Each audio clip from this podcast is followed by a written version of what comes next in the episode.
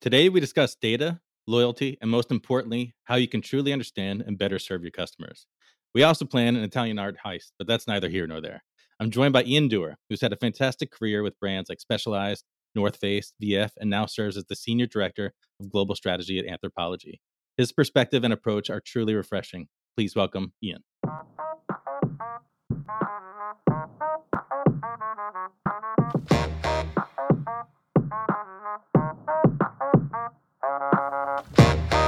Welcome to Evolving Industry, a no BS podcast about business leaders who are successfully weaving technology into their company's DNA to forge a better path forward. If you're looking to actually move the ball forward rather than spinning around in a tornado of buzzwords, you're in the right place. I'm your host, George Jagodzinski.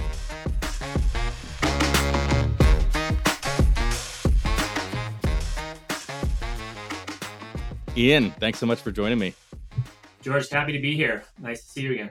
Ian, what I was most excited to talk to you about is you've seemed to do a fantastic, you and your teams have done a fantastic job of leveraging data to build great loyalty programs, great customer experience. But what I find when I'm out there in the wild talking to our customers and just hearing from people at conferences and roundtables, the majority of people just seem to be struggling with data and they feel bad about it because they feel like everyone must be doing a great job. What am I doing wrong? And then combined with that you know different policies that are putting privacy policies putting in place that bur- that data that they're not doing anything with is now becoming more of a burden which makes it that much worse. And and i, I just um, i'm drawn to the human side where i want to g- bring to them and our audience as much insights as possible. And so i'd love to hear from you a little bit on on your perspective on what do you think that you've been doing differently that allows you to actually truly leverage data for for better experiences yeah, I mean, I think I think you're right that that everyone feels a little bit of inferiority when they go to conferences. But like conference presentations are kind of like Instagram. People only show the good news, right? No one gets up and talks about something that didn't work. So it, you know, there's just there's click five, of, like, just self- buy our software, buy our software, click five exactly. things, and you can read your customers' brains, right? we've got we've got the perfect example of how it worked perfectly for us. But you know, no one no one's perfect. But you know, I I will say from from the the day and I, every company I've worked with has had the same thing. We're missing data here. We don't know this about our customers. What can we add? What can we add? But I, I, I think what happens is, in, and brands that start on a data and analytics, and especially consumer analytics program, don't realize how much they already had. I started this process seven or eight years ago, even yeah, eight, eight, nine years ago at the North Face. We did a pilot. We did a big data pilot back when big data was still the word everyone used instead of know consumer insights analytics. But but we did a big data pilot and we we were concerned. We delayed it a little bit because we were we were scrambling to get budget. We were concerned we'd have to spend a lot of money to buy data. You know, we thought, God, we're going to have to buy data from a credit card. We're going to have to buy data from from demographics, and we're going to have to buy data from some sort of behavioral to you know consolidator and and what we found is is when we started in with our analytics partner they were like give us your crm send us your email behavior send us your website send us your loyalty. We had 90% of the data that we needed to, to start analyzing our customers. And that was not even with a super robust customer capture program. We had everyone's address, whoever ordered from us online. We had everyone's email engagement. So what emails they opened, they clicked on, and what they bought from. We had people's baskets when they logged into our website. We had their loyalty behavior. We had their loyalty redemption? Did they use a reward certificate? Did they buy something with the reward certificate? So we had all of this information that we hadn't pulled together. It was in you know a Salesforce database and a CRM database and a loyalty database, and we hadn't put it all into one place and said we're going to match Ian Dewar's record across seven different digital touch points and then look at what we know about him. And that that was really eye opening to us. And I think any brand could do that. You know, any brand could could take that point of saying, hey, we've got customer databases in multiple places. And I, I still hear stories of brands whose POS retail doesn't match up to their ecom retail, which doesn't add up to their app checkout retail. And so all of a sudden they've got three separate transaction logs and three separate sets, but but a lot of that data already exists. So I, I think the the the first sort of hurdle towards this consumer shift to consumer analytics is just taking the time to look at what you have and starting there and, and, and recognizing that you know no brand knows everything about the customer. No brand knows what you're doing, where you're. Google knows where you're walking because they're tracking your phone. But no brand knows everything about where you are, knows everything about what you buy, knows everything about your behavior. And so that starting point of looking at what you already know or already have to piece together to say what you already know is really something that I think any brand that has, and direct to consumer obviously is, is more relevant than a brand that sells primarily into wholesale, but any brand that has that direct to consumer component has a lot of their starting point data. They just need to put it together into one place. Mm. And that sounds easier said than done i think for most people right that you know even within your own organization connecting it from the stores to the ecom you know is this the same ian never mind if you have 10 100 different products and brands and and how do you connect those? I mean I'm, i can't tell you how many organizations we've gone in and they've had some like enterprise id project that's been going on for a year where they're just trying to connect everyone and it doesn't seem to be going anywhere. I'm curious your experience like how do you get how do you push that over the line to actually connect the dots? There's a combination of, of internal and external partners that, that really make that happen.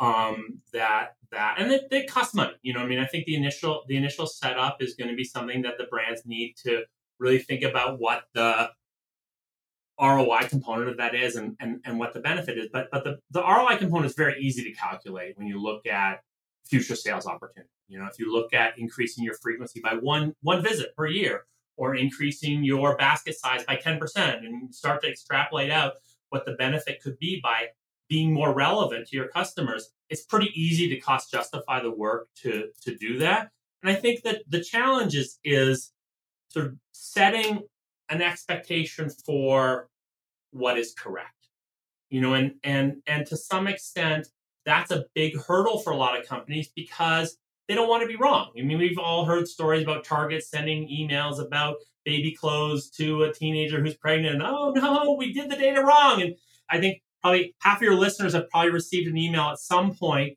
from one of these photo book saying, celebrate your wedding, celebrate your baby. And they're like, I didn't get married. I didn't have a baby.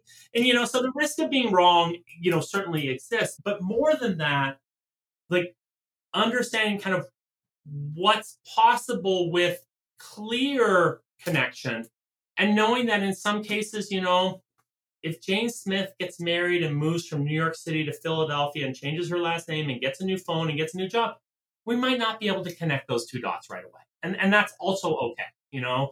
And so being able to say like this is how we want to understand our customers. We want to understand our customers that are engaging with us most. And the customers that are engaging with us most are giving us the most data. And at some point at the bottom, we're gonna we're gonna we're not gonna match every single person to every single record. But that's actually okay because what we want to do is understand the people that want to engage with us most. And I, you know, I, I liken this sometimes to how you like have personal relationships. Right? You want to be friends with the people who want to be friends with you, and you like to have conversations with the people that are interested in what you're talking about. And our businesses are the same. Like the customers that engage with us the most, give us the most data, therefore we understand them the most. And they're already sort of raising their hand to say, I like your brand. I like your brand. I, I open your emails. I go to your website. I log into your app. I like you. Now the onus is on us as brands to say, you've sort of given us that input into your life, shopping behavior. Now we should take advantage of that to show you the type of product we believe you, you like. Yeah, and, and those users are easier to connect the dots across all those different channels because you have more information. It, man, it's funny. It reminds me even just internally of, and this happens everywhere. From a people management perspective, you you always fall into the pitfall of just focusing on the people who aren't performing rather than focusing on the people who are are the high performers. It's just a, such a human thing. It seems that we all fall into. You know, one thing that I've we we've experienced at our, our customers when we're talking about that, how do we connect the dots? A lot of times we go in and it's kind of it's kind of a side project rather than a, a, a, really important project. And maybe part of that's the ROI hasn't been mapped to it, but my observation is is each group's just try, kind of trying to hit their own number. Like the stores want to hit their number, ecom wants to hit their number, you know, and everyone's marching to their own thing, and and that's why it becomes a side project because like they just need to do their thing, and they're like, yeah, yeah, we should get to that. It's almost like yeah, I should floss more. And, and I'm curious if you have any like insights or stories from the trenches on how do you get those groups who like sometimes view themselves as competitive, kind of marching to the same drum. I mean, I, that, that's absolutely, absolutely a problem. And I'll tell you where, where I work today at Anthropologie, we're very uh, cognizant of, of our customers' behavior with us is the reaction to where they want to be.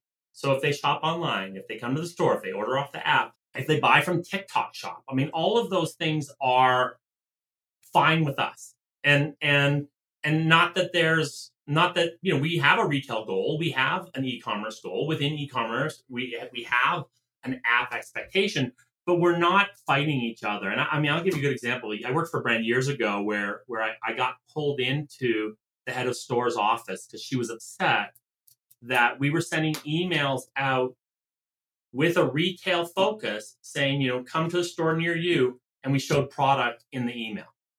And her her concern was I said, well, what's the problem? We have the link at the bottom with the picture of the store and the click to the map, but we're showcasing, you know, our most exciting product. She goes, what if they click on it and buy it? and I said, great. And she's like, no, then you're stealing our customer. And we had to like really walk through the idea that an e- a, a, a customer who starts in a store who then receives an email, who clicks on the email and buys something from the website is not bad for the business. And there's and there's so, a CEO know, there's a CEO or a CRO somewhere that just like died a small death when when they heard that. or says, "Oh, I did that too." yep. But I, I think the thing today is that we're recognizing Anthropologie. We have relatively high frequency of repeat purchase with, with our best customers, but we're recognizing today that that it's not on us to tell our customer where to shop. It's on us to make that shopping experience easier, no matter where they want to shop. And and to that end, actually, over the last you know COVID COVID kind of accelerated that with buy online, pick up in store, curbside delivery, ship from store, all these different operations. But but one of the biggest things that we we shifted in the last two years was we've made it easier to return more products to our stores. We used to only allow returns to stores of products we sold in stores, so footwear, some of our kitchen, other items like that that customers, you know, that we, the stores didn't sell, the stores wouldn't take back, and we've completely shifted that. We've revamped the whole return to DC process to say, hey, our customers can, we want to be where they are. And if they want to order online and return to store and try it in store, but order from an iPad or have it shipped to a different store or send it to a friend, all of those are possible. And I think that that shift in mentality of counting customers and counting customers and revenue as a roll up first, and then dividing it by channel, product category, accessory edition, etc., is the way to start to look at that. Because that customer that shops with you once, if you get them to shop with you twice, you get them back for a third purchase, no matter where that is, you've started to create a sticky behavior. And that's what you want. It's not you want sticky store, sticky web, sticky app. You want sticky brand. Evolving Industries brought to you by Intevity. We bring order to chaos wherever people, process, and technology converge. Our culture drives our solutions, and we are solution obsessed. We see every challenge as an opportunity, every partner as a collaborator, and every project as a chance to share our values and commitment to excellence. Give us a shout. We'd love to hear your challenges and turn them into opportunities. Find out more at Intevity.com. Now, back to the show.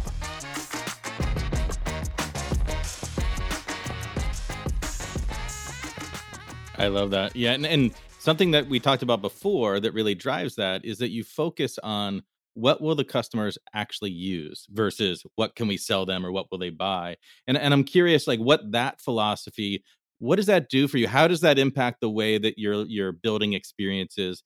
How does that impact the way you're leveraging data for products? Like tell me a little bit about that about you know what you know products people I mean, use. for me that's been our philosophy on on consumer analytics from from the time we launched this big data pilot with with north face years ago. Our our big learning there was that customers buy product in the same category on a pretty regular basis. If you're buying ski jacket from from the north face you're probably more likely to buy ski pants from the north face than you are a, a backpack.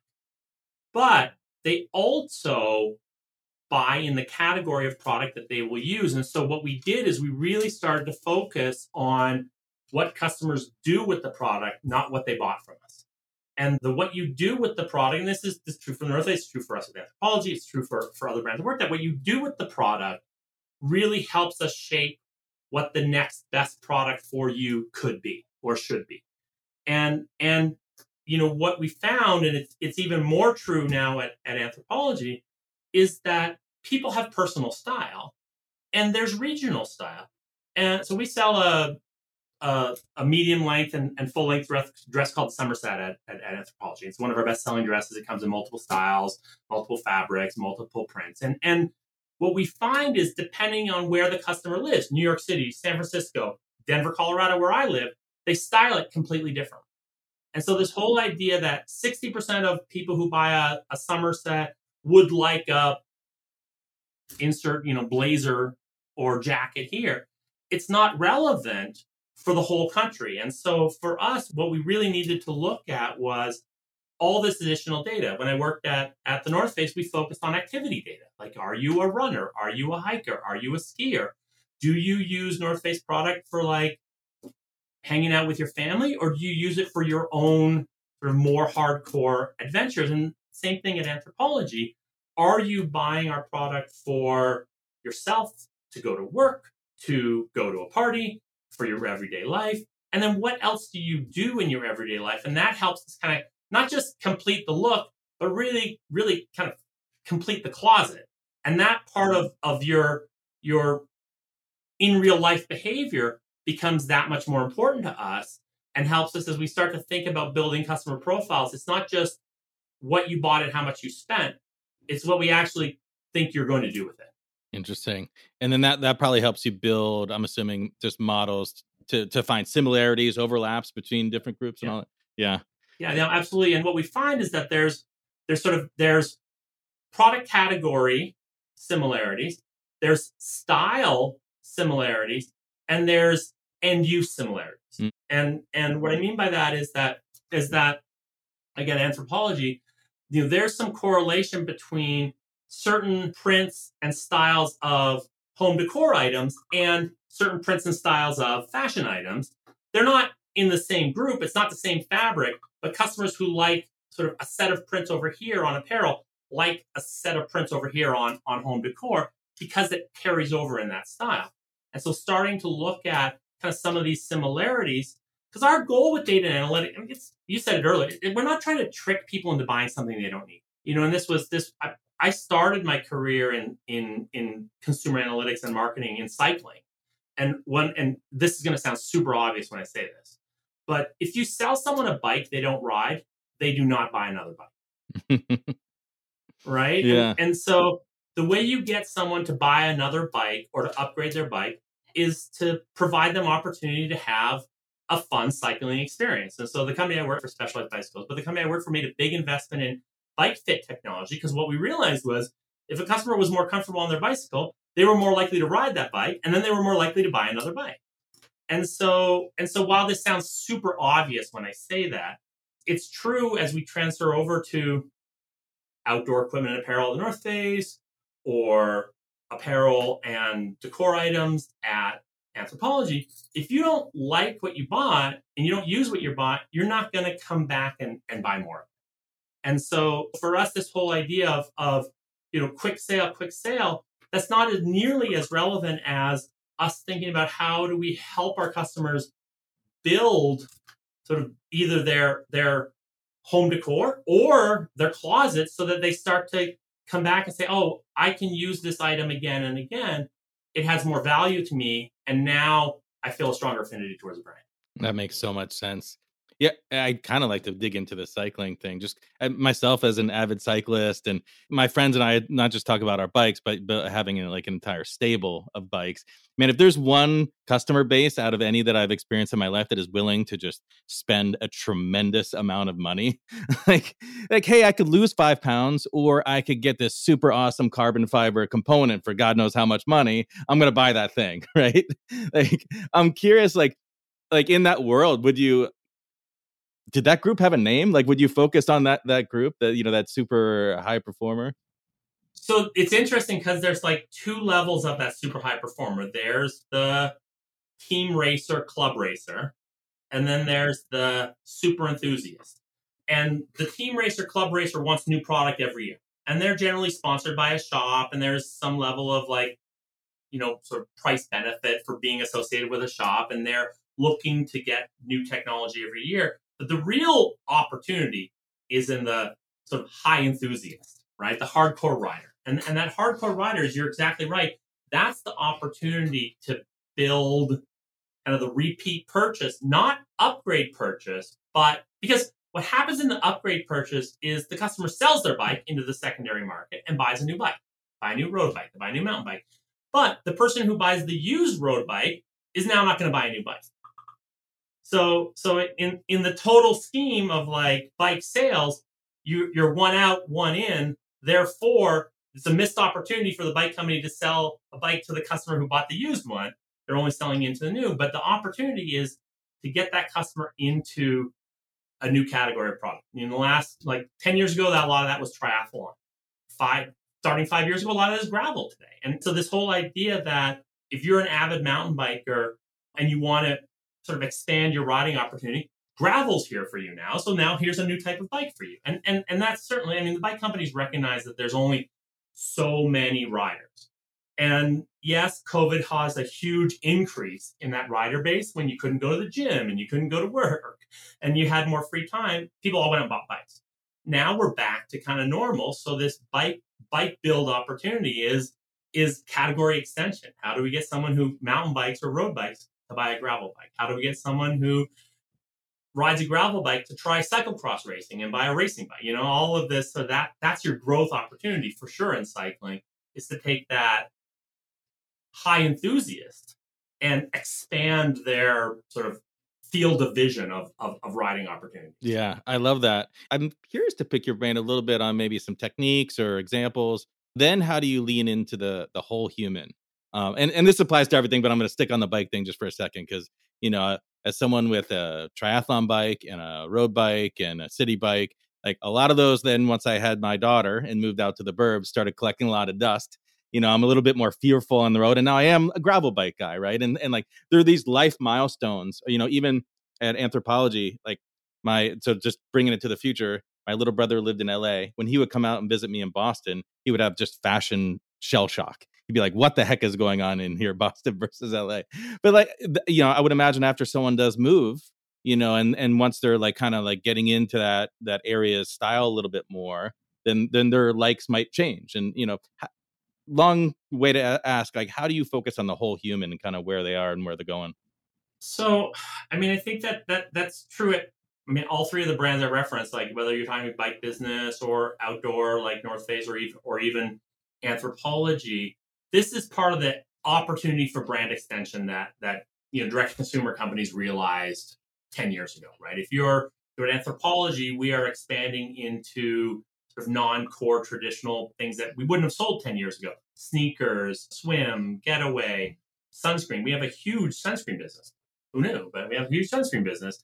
Um, but what we're what, you know what we've recognized is that if a customer trusts us for core categories they're going to trust us for other categories and if they look at us as as fashion forward for women's apparel, then they're going to acknowledge that, that we're also, you know, and, and we are trying to be fashion forward for sneakers and and and all of this additional accessories, but they're they they see that from us and there's a level of trust that already exists. And I, I think some brands sometimes get too let's put this, get get too excited about and they put they slap their brand label on everything possible.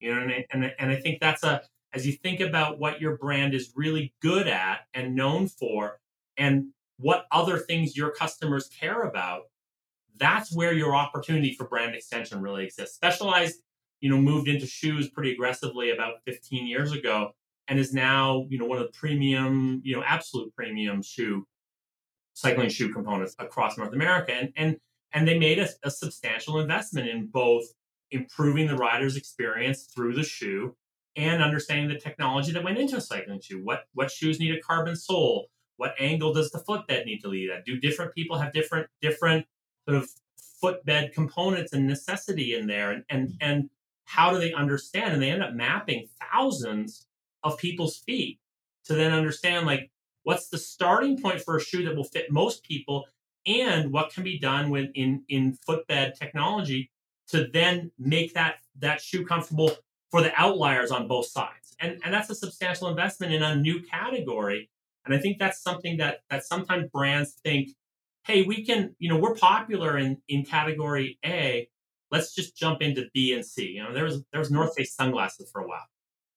Bad idea, right? You know, and and it went away. You know, and and and I think that's the that's sort of as you think about you know, as brands think about how they increase their relevance with their customers, this is where kind of the other side of, of consumer analytics fits in. And, and, you know, this is more on the consumer insights, but like talk to your customers, find out what they care about and, and find out where else they're shopping, what else they're buying. You don't need to know where every single one of your customers is shopping. A, a survey, customer intercepts, focus groups, et cetera, will give you a starting point. But you know, if you understand more about what your customers care about, then you can then the brands can really think about what the right brand extension or the next brand evolution should be to increase your relevance and increase relevance in the customer's closet or, or home overall.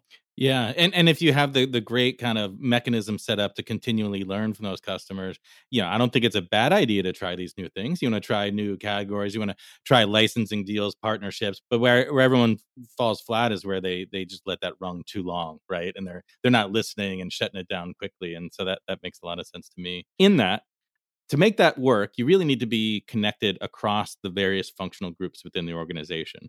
You know, you had talked earlier about, um, you know, working across the different channels. But where I see organizations really struggle is you got, you know, your analytics group, you got your your ecom group, you got marketing, you got brand. You know, I'm seeing a lot more organizations really focus around brand more recently than they than they have ever. But I'm curious your you know some of your lessons from the trenches on uh, how do you get that cooperation across those functional groups?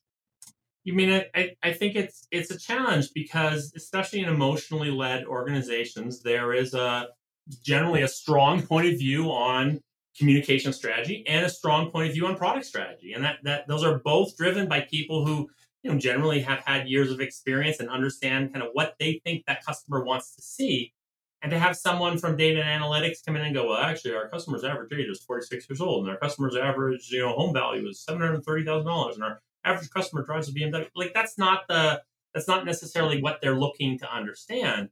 And you know, I think that that sort of threading that needle of art and science is is that's the future of of of where data analytics professionals are going to excel. Is is being able to say, you know, your company might not be entirely data driven, but it is data informed. And we are using both our customers' known behavior. What did they buy? There's no like there's no ambiguity there. We sold X units of product Y and we sold them in these regions and the average age of the customer who bought them was this, right? That's sort of irrefutable. But to flip it around, and this is where insights and qualitative research becomes super important is start to find out why and then start to find out what's missing. And I think that's one of the things that gets lost sometimes in straight up quantitative analytics around customer behavior is you're analyzing what the customer did, not what they wanted to do. And you you know, so it's hard to judge missed sales opportunity when you run out of a certain size of a product. It's hard to judge sales opportunity when you don't sell certain products in certain stores, right? You know, your our shoe sales are obviously higher in the stores where we have a broader collection of shoes. so, and it's not necessarily because customers in St. Louis don't want to buy shoes from Anthropologie. It's maybe because we don't have shoes in our St. Louis store. You know, and so if you start to look at this and as start to look at this level of customer behavior, understanding kind of the motivation and being able to then look at missed opportunity in addition to what the sales data shows you is going to help way better understand sort of size that future opportunity. And that's where i think the partnership on doing this research it really needs to include the end users of the data. And so one of the things that we do and this is the same as, as, as work we did when i worked at north face but at, at Anthropologie we very much include our product partners and our marketing partners as we develop our research hypotheses way before we go out into the field or way before we go out and start to talk to our customers because we don't want to do research they don't want to use. Yeah and, and even and even even if it is the same research you were going to do they're now at least they feel invested in it as you're going out there right? yeah, absolutely. Yeah. yeah no no absolutely and, and we also we reserve space in our calendar for questions that come up you know unknowns that maybe we didn't initially sort of plan around but we we recently did a, a pretty extensive customer census at Anthropologie, for example, and that we surveyed a million of our customers. We got a, a pretty high percentage of, of them to reply to. We asked them about their their shopping behavior, the brands that they like, where else they shop, where they live, what they do, what they you know what what they do with their families, and really to just better understand overall lifestyle behavior. But there were a bunch of questions that came out of that as we worked with our head of merchant merchant or head of product for home and the apparel business that that prompted us to say, hey, we need to do a deeper dive into some specific components here because we've seen opportunities. Now we want to size that opportunity. So how do we see and size that opportunity? But because we were attached to the business from the very beginning, the research feels a lot more appropriate to what the business feels is possible. And I, and I think sometimes, and again, you know, in, in, in data especially, analysts get focused on what they see the data saying and not necessarily how the business can use that data. And so having that partnership with the business and on the marketing side, having that partnership with the creative you know side of it is that's that's where the art and science need to work together. I mean, we're not going to let we're a very emotional brand. North Face is a very emotional brand. We're not going to let AI pick our pick the pictures for an Instagram post, for example, right? You know, right. and that's very very considered as truthfully it should be. You know, and I think there's there's definitely opportunities to inject AI into product recommendations, into merchandising, into outfitting. But at the whole, we're still working together with how do we tell a story? And how do we tell a story and understand what story our customers are most likely to respond to? That's great. And maybe you just answered this, but I do want to poke into it. I'm curious if if you could share how you got such a high response rate. Was it that just because the it, it was collaboration between product and creative and data, or was there something else you could tell me without killing me? In terms of our, our customers, why our customers love ta- love talking about our brand. You know, I think the the and part of that is we have a we again we have a pretty high frequency of purchase from customers who come to Anthropologie, especially customers who come back year over year. Big component of our business is our core active best customer. Um, but you know, we I think there's two things. One, our customers really look at the uniqueness of Anthropologie and see it as a store that's different from everywhere else they shop. And as such, they like to tell us about why they like it. But secondly, they've also seen over time, especially customers that have replied to previous surveys or have been involved in other research we've done, that we really try to act on what our customers tell us. And so there's a level of, of sort of investment in providing feedback because our customers actually believe that that we will respond to that and that that you know they will ultimately I, I, I mean I'm, I'm, extrapolating a little bit but that they, they will they will ultimately have a better shopping experience and see more product that they like if they tell us their opinion. That's a great lesson in there, Ian, because I think it applies even just internally to our own organizations. Like we do our own employee surveys and and things like that. And, and I think anytime that anyone eh, with customers or employees, you're not getting a response rate, you're looking for some sort of quick fix. But really, it's the hard work and loyalty and engagement, and then listening and actually acting on that. Right? Yeah. Yeah. yeah. yeah. No, I agree absolutely, and and I think the the idea of a brand evolving both the products they sell, also how their loyalty program runs, also how they engage with customers based on customer feedback. And then saying that out loud tells the customers, you know, we care about your opinion. We're not just trying to get you to buy more from us. That's fantastic. Uh, another couple questions, Ian. One is, and a little bit of a shift here, is you've been doing some interesting work with Drexel leveraging interns and and and you know I think a lot of uh, organizations out there aren't tapping into some truly untapped talent that's out there and, and I'm curious if you could talk about that a little bit and, and how you've been able to lean into that. Yeah, I, I actually I love our co-op program. We we work with Drexel has a most most students in their business school do a five year program where they have two or three six months internships over their five years before they get their degree and we typically bring two of them into into my org every year uh, an insights more more consumer insights focused and a more analytics focused intern the insights isn't always out of school business. You know they may be from psychology they may be from fashion. The analytics side is generally from school of business someone who's studying statistics math and business analytics. They come in we have a desk for them we have real projects for them. I mean literally we're switching interns every six months, so there's generally about a week gap. So it's a it's a effectively a permanent position for us, just a new body every six months in, in that. But we're having them work on real projects and, and deliver things that get presented all the way up to president of our business and even our CEO. And so we're it's not a, a make work project. It's truly someone who adds to our team. But our opinion is is you know if we can provide sort of some direction, yes, we get a benefit because we get work done that, that we would ordinarily have to hire someone else out of. But we can also use that as an opportunity to look for future employees. We've hired three people, I think, in the last four years out of Drexel co-ops. They'd co-op with us or potentially with one of the other brands. We're, we're you know, our parent company also owns Urban Outfitters and Free People. And it gives us not just a, a tryout per se, but it's an opportunity for, you know, a, a, a future graduate to get real business experience and understand is this the type of place they want to work? And are they the type of person that we would like to hire? And so i think it's a huge benefit there. And you know in addition to that i think you, you're sort of alluding to this i love having younger employees, current college students, or, or sometimes we've hired MBA interns in the past, like to tell us how they shop. You know, I mean, I think there's a big gap between what we see, and I can go to the store and I can talk to the customers and I can look at their data, but to ask someone, you know, how do you and your friends shop? What stores do you go to? When you go to the mall, what's your behavior?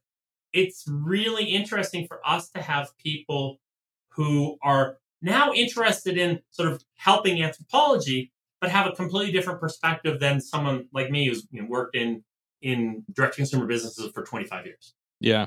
Yeah. And I feel like a lot of people, they just feel like this is going to be a burden on top of their day job when it's quite the opposite as you're experiencing. And the, no, the energy and thinking that injects into yeah. the group is just. Yeah.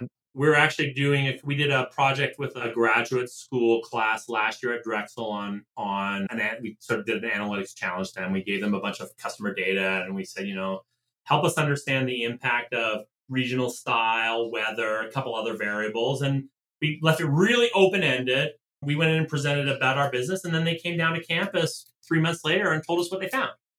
And I thought it was great. And so, you know, for us, Drexel is a, is a good partner because it's really close to us. But I love the idea of, of working with with university students and, and having you know, our co-op program is not exclusive, or our intern program is not exclusive to Drexel, obviously, but having kind of that that level of new ideas and an opportunity, I think, an opportunity for you know sort of future graduates to try out like like do they want to work for us? You know i mean I, I, would recommend to anyone who was who was getting ready to graduate to like do as much research as possible on where you want to work not just go in and you know you don't go in an interview like kind of begging to get a job like really interview the company that's interviewing you. Yeah there's plenty of opportunities out there you have to find the right one. So ian i always like to finish these on a fun question which is in in life or work, anywhere, personal business? What's the best advice you've ever received?